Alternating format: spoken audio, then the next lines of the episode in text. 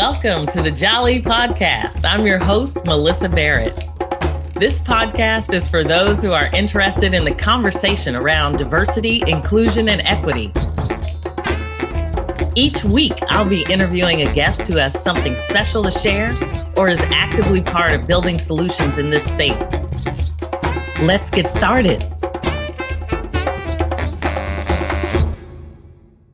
All right, so today I am excited to have Cynthia Mundy on the show, and thank you for being here. Thanks for having me. yeah, absolutely. She, Cynthia Mundy, is a Bay Area native working in technology. She's served in a number of capacities, including diversity and inclusion, chairing a Black employee resource group for many years. She's a singer, an actor, um, just a fabulous individual. And in light of the continued attention on racial injustice, I thought it might be helpful to just talk a little bit about how and why we started um, the journey that we had.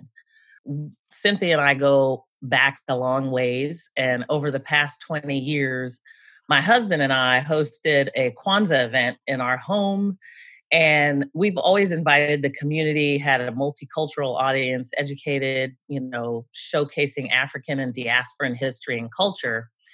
And peter my husband was a curious individual um, who's now passed but loved history and had a lot of black experiences you know ended up being a professional storyteller. And although he loved every culture he was guided by his storytelling coach to focus on Black cu- culture, mostly because there was such a need for education in that area.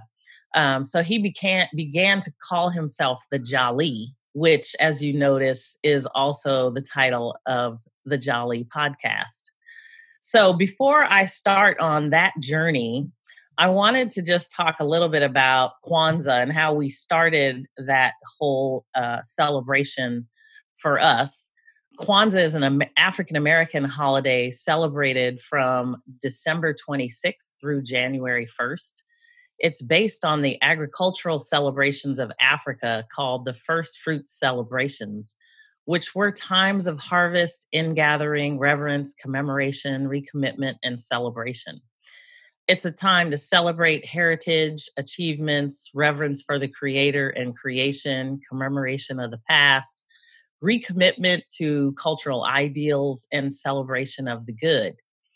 And really, one of the reasons that I bring this up is because the journey for us in Kwanzaa, when we created our own Kwanzaa celebration, began with Cynthia Mundy. And so I wanted to really just kind of reach out and have you talk a little bit about your family background, maybe, and how you were exposed to Kwanzaa? Um, family background. Well, I'm a native San Franciscan, and uh, my family comes from Alabama as well as from from Georgia. So, and most people just migrated here. So, my dad's side and my mom's side migrated here to the San Francisco area. Um, in regard to uh, Kwanzaa, I really got into that with my aunt Evelyn she started this, I want to say it was early 90s, maybe like 93, I want to say 94. It was the first 94 because my son was just one. And we went there and she wanted me to sing. And I really didn't understand Kwanzaa even at that time. So that's where I started and got into learning more about the black history kind of stuff because really we didn't go through that in the city. You got the surface things more like martin luther king um, malcolm x but i didn't have this part of the, the black history. So that's how it kind of started for me um, with her and attending each year to sing. And then from that other activities, you know, came other people will request for me to sing at other events, whether it was the 100 Black Women or for the um, the march. Uh, we would the uh, Freedom Train ride from San Jose to San Francisco. I would sing at the opening of that, so it kind of um, helped me to to open up more to what this Black history thing was really about, other than just me being Black. You know. Yeah. So that's kind of where it started from. Well, and if I remember correctly, she would have celebrations and she would invite the community into her home. Yes, she had um, the I forget how many she had in her home, but it got um, grew. I should say the people, the number of people grew over the years.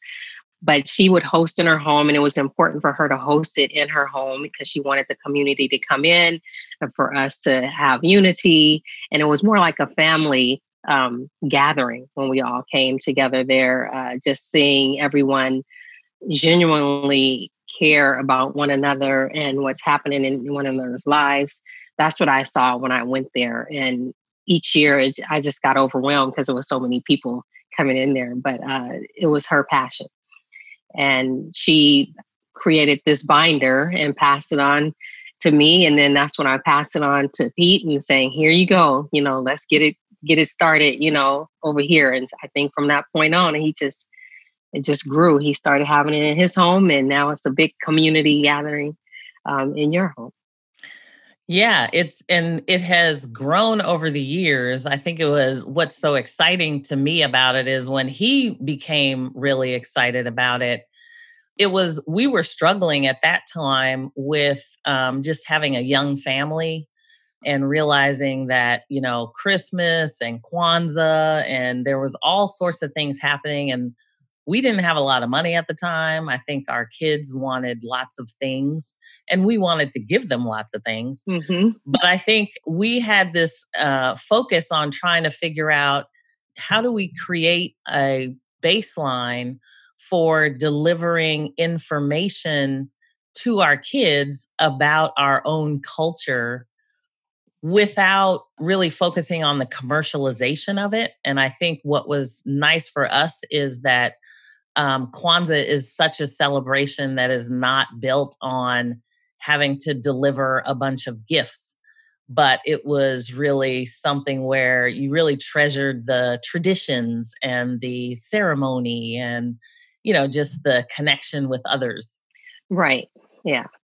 No, so I was going to say also too when you said that it's it's also about getting everyone involved and so I know my aunt, she would get all the children involved to recite the principles. Um, she would get other people in to do the other reverence of the creator. So it was really about involving everyone in this gathering. So then you could learn more and appreciate it more. That's what I started to do as I moved along and attended more um, celebrations. Yeah. Where do you think she was having challenges or what challenges do you think she experienced that made her want to develop her own Kwanzaa? Um, I'm not sure if it was more of a challenge. I just think it was more of her passion. She was really about community. Um, my aunt started um, in the 70s. She had her own child development, um, child care agency up in San Francisco. And when she moved from there in the, the late 70s, she started a child development agency in in San Jose, and it was all about community for her, all about helping people, helping um, under underserved youth, and and those who were having trouble. It was all about her getting them to understand who they are, where they've come from, and get them excited about being more you know active in the community. That was i think what just drove her. Um, i guess she may have been introduced to kwanzaa at some point but i think it was always a part of her so I just felt like, oh, this is something for her to use her God given, you know, talents for and her passion. Yeah, and you talked a little bit about how the what what the celebrations were like with you singing and getting other folks involved. Can you talk a little bit about what those programs look like? Um, so the programs she would get our family when we first started, it was mainly our family who would like sing, or and, they, and then the kids would recite the principles and my uncle would be reverence doing the reverence for the creator and you had other people doing the table you know explaining the items on the kwanzaa table. I think as years went by my uncle became like the one. He was like pete. Um, so he would be like your main uh, facilitator so to speak. Um, and then she would get as a grand her grandchildren grew older you know just getting them to participate. I think always trying to get the kids to participate was the most challenging. But the adults, I from the times that I went, they had no problem jumping in let's do it. They were excited to come together to fellowship and just catch up on what's going on with each other. Yeah, it was kind of that one part of the year that I always felt like if you didn't see somebody any other time during the year, that you could come together and really just kind of recommit and you know um, fellowship and and have some food and commune together um, at least that one time. So i think we started off i want to say uh, the first kwanzaa had maybe i think we had four families uh, yes. with maybe what 12 of us or so? Maybe Something 15 like of us? that. yeah. And now it's i think we've had you know crowds up over a hundred in the house and we were always very focused on making sure that it didn't move to another facility because a lot of a lot of folks will celebrate in you know different community centers and there's nothing wrong with that i think right. it just provides kind of a, a different feel when you're having it in your home yes it does because i've gone to different uh, kwanzaa like events and it's it's not as um oh, I can't describe the feeling, but it's not like that home family connected kind of feeling. You understand what's happening there. They're going through the principles and explaining Kwanzaa, but it's not the same as when you're in a home. It just seems more like family um, and more uh, family oriented, I should say, when you come together in a home.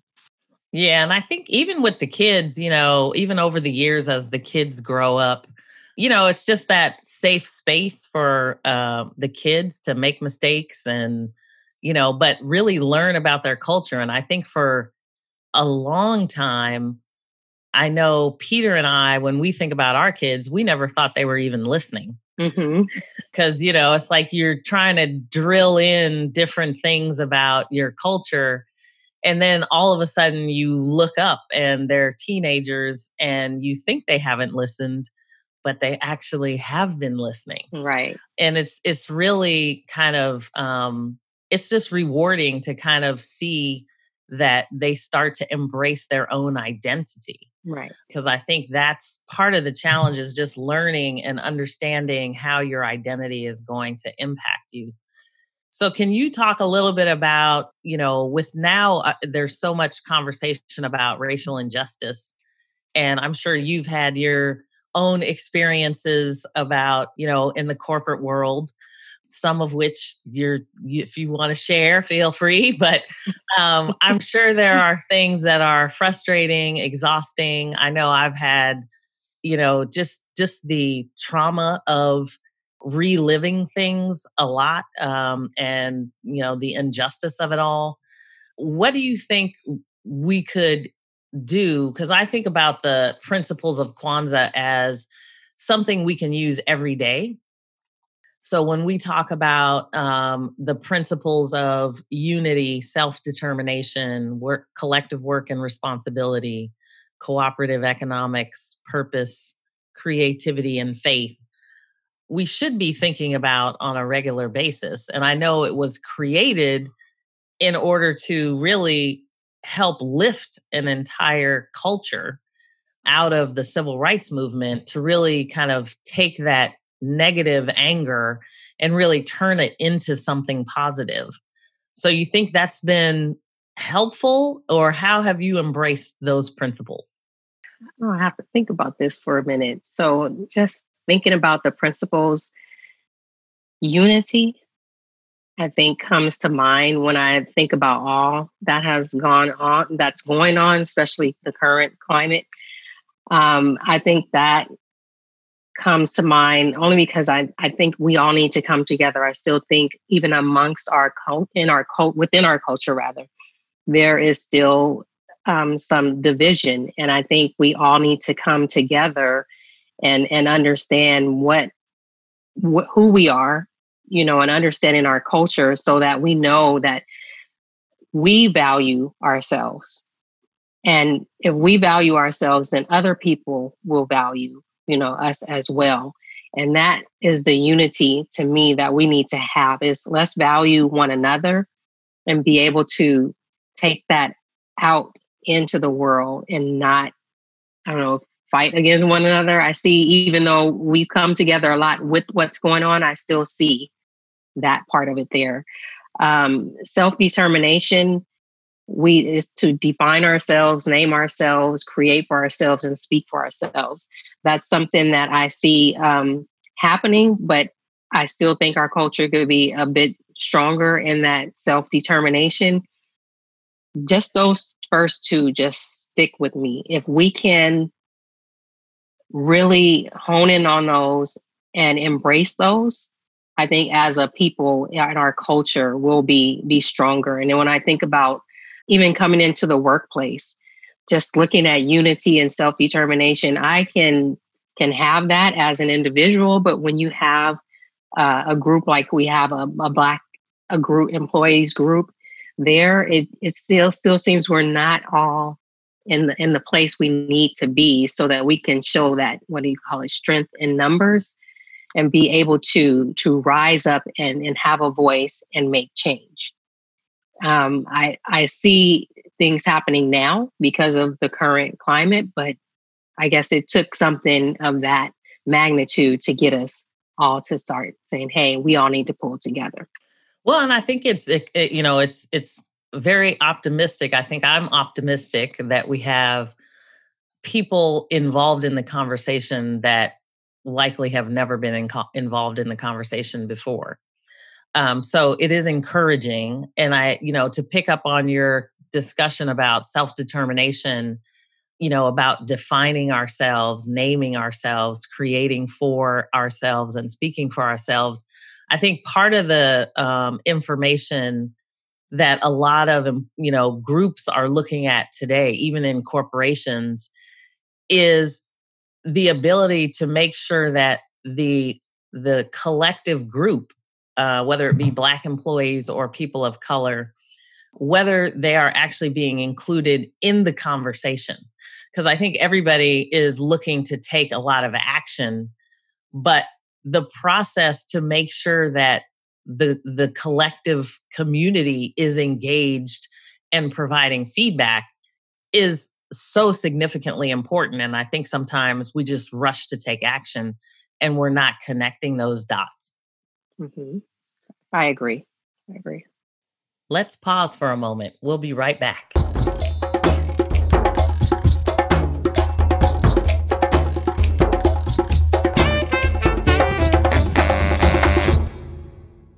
So, even in terms of cooperative economics, we have a lot of things going on now where uh, people are interested in supporting Black business and funding Black business, which is great. So, you know, how do you think you'll you'll you'll see some of that as we go? You know, I I actually think that um, for me, I'm looking to support more Black businesses, and I'm definitely always seeing like you know the the um, advertisements come up in my thread on Facebook or something like that to support Black business. I'm looking forward to doing more of that because I don't think I do enough of it, but it's probably because I'm not aware. So I'm trying to make myself aware by doing more research and actually supporting them because if we support you know one another then our businesses can can grow and be mainstream as opposed to you know sitting in the back and then uh, eventually you know having to die out so i'm looking to do more of that and i love seeing people become entrepreneurs um, whether it's uh, selling products, whether it's selling a service. I love it. So I'm I'm looking to do more of that, and I I think we're what's because of what's happening is kind of like been the the motivator for for people to want to do either become entrepreneurs or to support those who are. Yeah. Do you think there's uh I mean in terms of just creating solutions, I think a lot of the principles are focus areas for me in terms of just you know creativity and purpose and you have a lot of creativity when it comes to your own singing and acting. So you know i think a lot over the years as we've you know kind of pulled in those things for our own celebrations i think there is a um, a thought process for people to be able to pull in other cultures and diversity in general as they go about their own business on a day to day basis. And I think it, it creates a lot uh, more innovation throughout uh, the world, really. So I wonder if there are, you know, you work in technology, and typically there are not a lot of people of color in technology. Do you think there are other solutions we might want to tap into um, when you, what, how do you mean solutions? Other solutions, like so, are there are there things? I know there are folks looking at you know like how to pull in additional people of color into corporations or technology STEM programs. Um, I I don't know. Well, the solutions I think that are out there um, just need to actually be worked because I think they've been talked about for a long time uh, going to HBCUs, getting, you know, college students to intern from from those schools. And i think not just the hbcus but other just even local colleges i think they could reach out to or even um, what do you call it? Uh, the the trade schools someone who's just going to a technology you know type school not to get a, a bachelor's or any type of degree like that. But i think that we could cast the net out that way um, because everyone's not going to a, a, a, college or you know a city college or a university. They could be someone who just attends a course and becomes great at coding or you know become a good hacker however you know they do they're not all in school. So i think just casting the net in different um, areas other than your typical your your schools would be way to actually move it forward. Because right now i think they're doing things to bring people in of diverse, you know, cultures, but um, we're not all in school.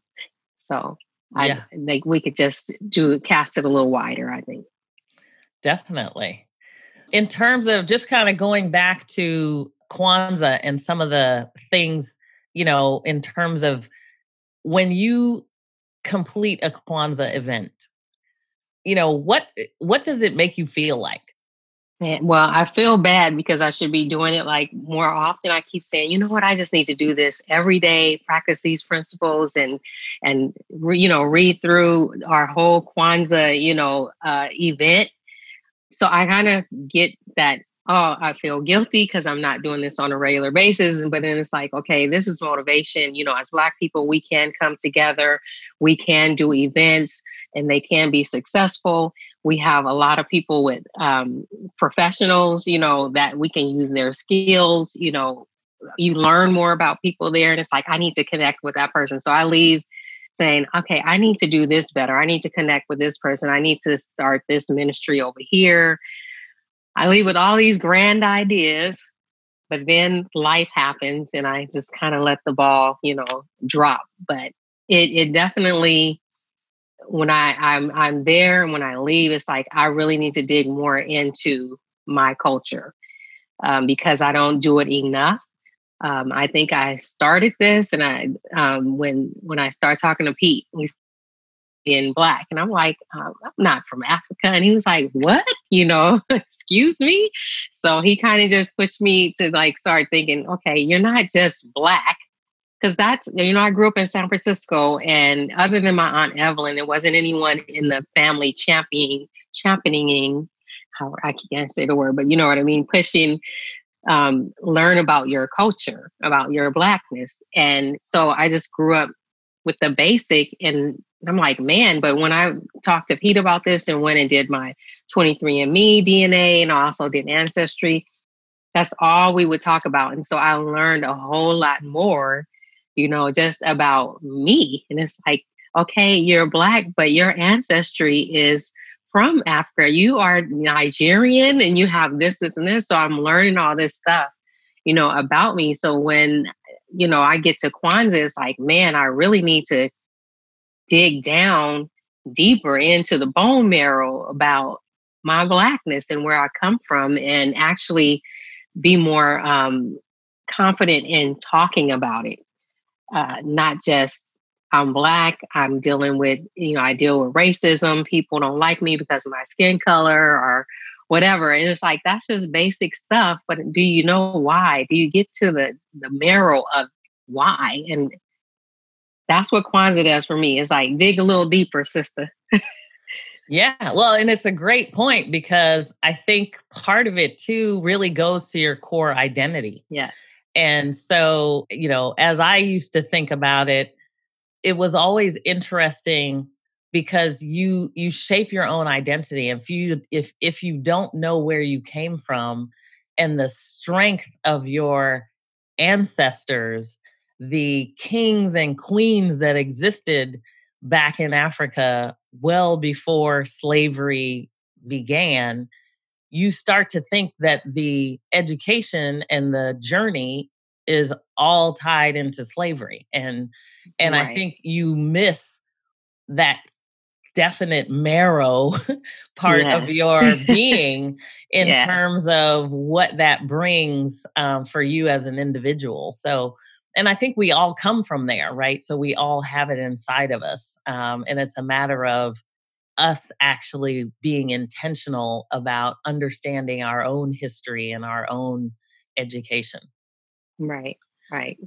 So, what are you? Do you think that? Um, I know I'm looking at my kids who are now in their 20s, and they have now, this past year, really gotten into trying to assist with planning Kwanzaa. So that's been kind of exciting because, you know, in the past they were like, oh man, we got to clean the house and whatever.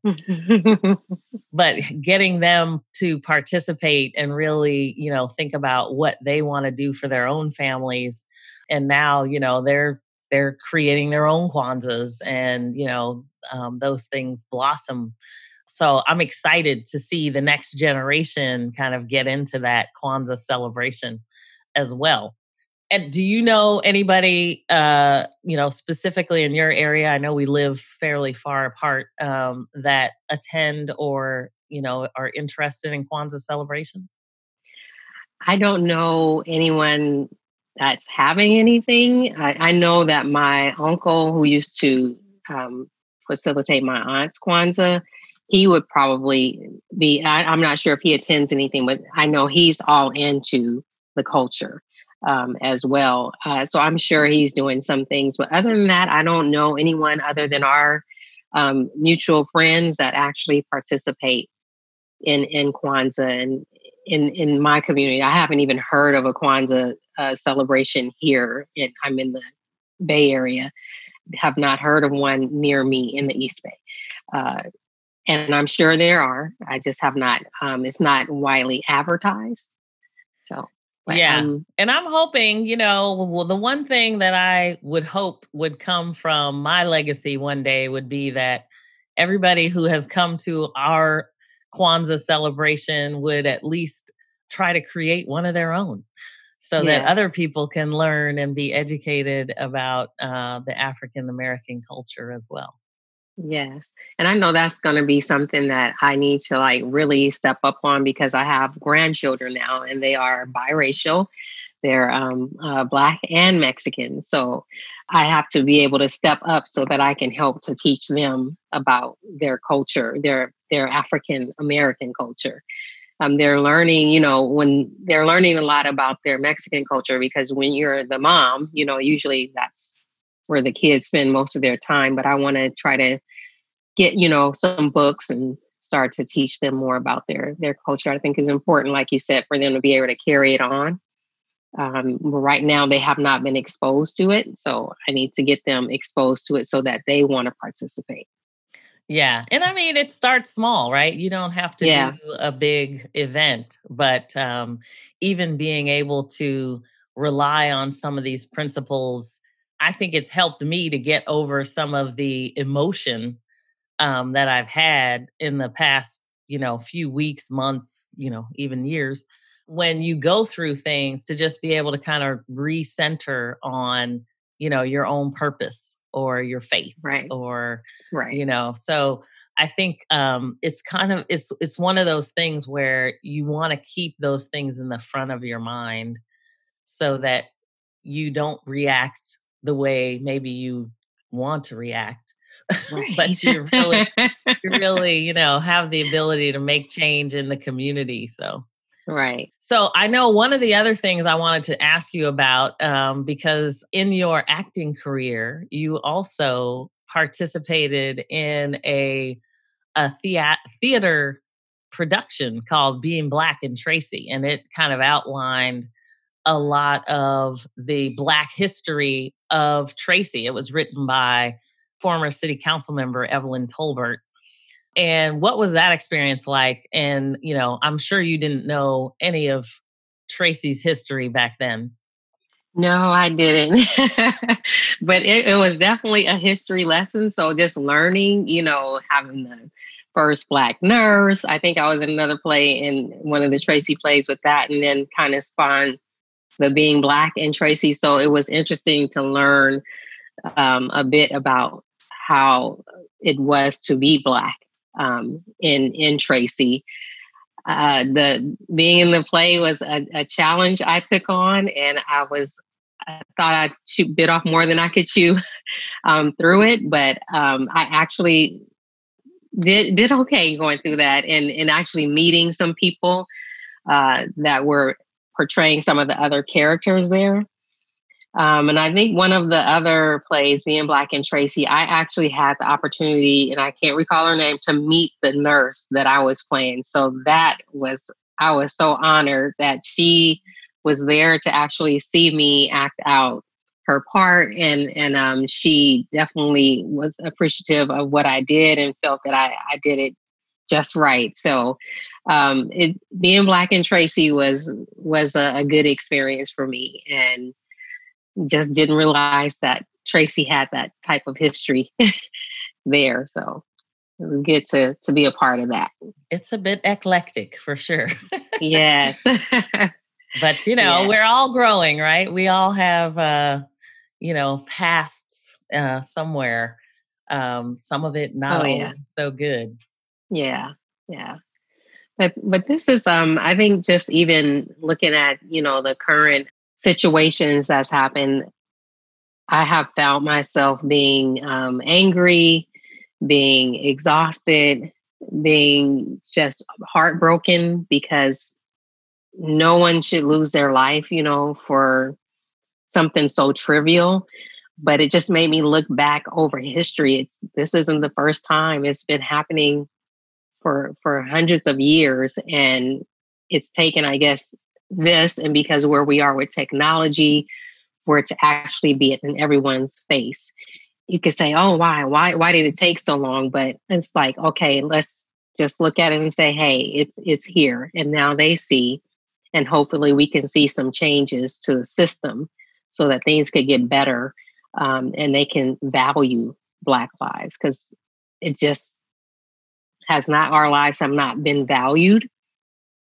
And i'm hoping that some of the the voting that will be coming up people will get out to vote so that we can make sure our voices are heard through there as well as being there when they're making these laws and policies getting involved there and getting involved in the community um, so that people know yes we're here and we're here to help to make our community better for everyone. So it's it's just made me think even just my community that i'm in I, it's sad to say I don't really. I, I know maybe my neighbor on one side of me, and we had new neighbors move in, and people just are so close to getting to know you. But it's like, okay, we don't bite, but that seems to be how people are these days. It's like they see you, and sometimes it's they judge you by your appearance and they tend to like withdraw and not really engage. So I've seen that with the new neighbors that moved in, but our other neighbors, when they moved in, they were open arms and coming over, just saying we're introducing ourselves and things like that. So it's I'm this whole thing. I know I went a roundabout way, but has had a lot of thoughts running through my mind in just the way that I feel and just the way that the community I interact with my community here, just my neighbors. I honestly don't know any of them. So, and it's a sad thing, but I'm hoping that this will spark a change even with that. So we can yeah. do better. And I think, you know, it's interesting because um, certainly I have been, there have been a lot of new emails um, from people that maybe haven't reached out before. Just even because you're now sharing your experience, there is there's seemingly at least a lot more empathy for the journey um, and yeah. understanding the journey. So I think that's that's positive in itself. Mm-hmm. Uh, I think the challenge is, you know, you have people that have been around and doing it for years. I mean, I have, you know, that even during our Kwanzaa events, there's there's probably some some allies that have been to more Kwanzaas than the black folks that yes. that um, are there. So you know, just being able to you know experience things um, can often just totally broaden your perspective. Mm-hmm. So being able to have those connections, I think, is good. But I think from a systemic perspective, there's just so much work to do. Yes. Yes. And it becomes exhausting. So, yeah. You know, I think you you're out there kind of constantly working in the community. Um, you know, I think we all try to uh, put in as much as we can.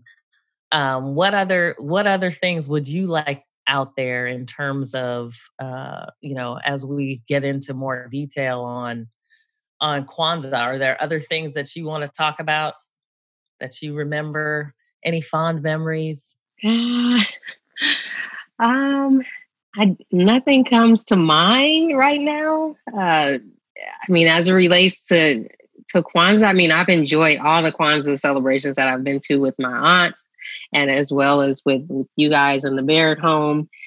Uh, just it makes me, uh, I don't know, happy, I guess, to see how this has grown from my aunt's Kwanzaa, and you have been going strong for 20 years. And I just think that, you know, I wish she had had an opportunity to like attend um, and see it, but I know she's smiling down, going, good job, you guys. So, um, but no, other than, than the opportunities to meet people and, and get other, um, I guess, invites to other community events like the NAACP in Oakland, the one I mean um San Jose, the NAACP uh, sung at a, a, installation or something they had there, as well as the 100 Black Women Coalition in San Jose. That kind of came out of me singing at Kwanzaa with my aunt. I did something for the 100 Black Men Coalition in San Jose, all because of participating in Kwanzaa. So that kind of helped me grow as a, I guess, an entertainer, so to speak. She would always tell me, You're a professional. And I say, Oh, I'm not professional. She said, Yes, you are. So she was very good at um, encouraging me and motivating me. So I do miss that, you know, about her. But just those are the, the things that I fond memories of just starting my journey, Kwanzaa with her as well as with with um, you guys getting into the acting because I didn't think I was an actress, um, but I learned to love it. uh, being in the Tracy plays as well as going into our own. We had a program at church called Open Mic Group. Um, getting that set up to where we had uh, it was mainly for the youth to bring in their friends to come either sing it, say it, or play it. And so you can sing something, you can do poetry, or you can play an instrument. So we started that for them. That kind of grew from me participating in Kwanzaa. It's like, let's get this together and get people involved. Um, and out of that, I started doing like improv, creating different characters and just flying by the seat of my pants, as they say, with whatever the line was going to be, or given uh, over, you know, high level. And then I just take off from there and become whoever the character is, Gladys or whoever. Um, Jerome, so I remember. Jerome, yes, Jerome. I did so, not even recognize you when I walked in. I was like, what? Yes. So all of that just kind of brings back memories, you know, from just getting involved in Kwanzaa. Because I don't think I've ever would have, I don't think I've ever would have done any type of acting had one I not did the stuff for my aunt, and then Pete encouraged me to do the acting stuff. And I was like, no, no, I don't talk. Like I told you, I don't talk. I just sing.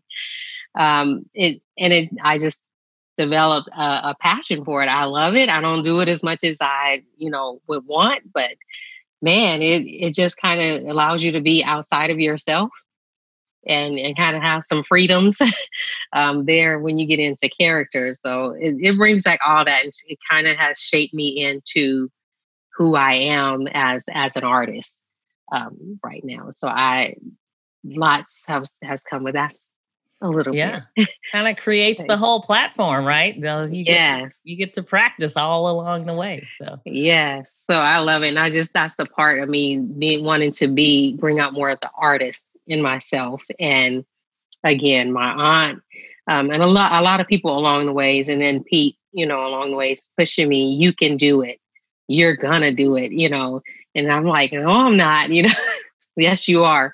So it just all of this just helped my artistic person and i'm still trying to grow in that area and do more and as i remember them they come to mind when things come up. It's like hey do this. They they pushed you along the way now you got to keep on pushing you know and, and and make it happen and also encourage other people. And that's what i've done along the way as well. Encourage people to use their talents um, for others and and to like pay it forward. You know, I when people reach out and want help, advice, I give it to them, and then I like pay it forward so somebody else can learn and grow as well. So, so definitely I, each one, each one. That's right. yeah, so that's what I've been getting out of lift as yeah. you climb, right? Yes, definitely. That's awesome. So, it's been a, a, journey and I'm still on it. Um, I think also I've been looking at just growing culturally because when you said about the culture earlier and i was like yeah i said that's something that i just haven't jumped into enough and i i want to make that one of my goals you know this year and as we plan kwanzaa and just start to work on doing something not just kwanzaa but try to do some every other month or something to where we're pulling in the community we're gathering together to spur one another on. So, so needed in this time period for sure. Yes. So, well, I want to thank you so much for being here. You know, I think you talked about stretching yourself, and you know, this is another way to stretch yourself. Get out here and do the podcast because I think I'm stretching myself too. So, Ooh, I'm really stretching.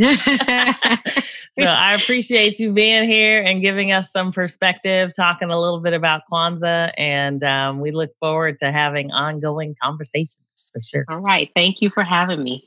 Giving honor to uh, Evelyn Cox and Peter Barrett. Hashtag remember the jolly. Have a good night. Thanks for joining me on the Jolly Podcast. Please subscribe so you won't miss an episode. See you next week.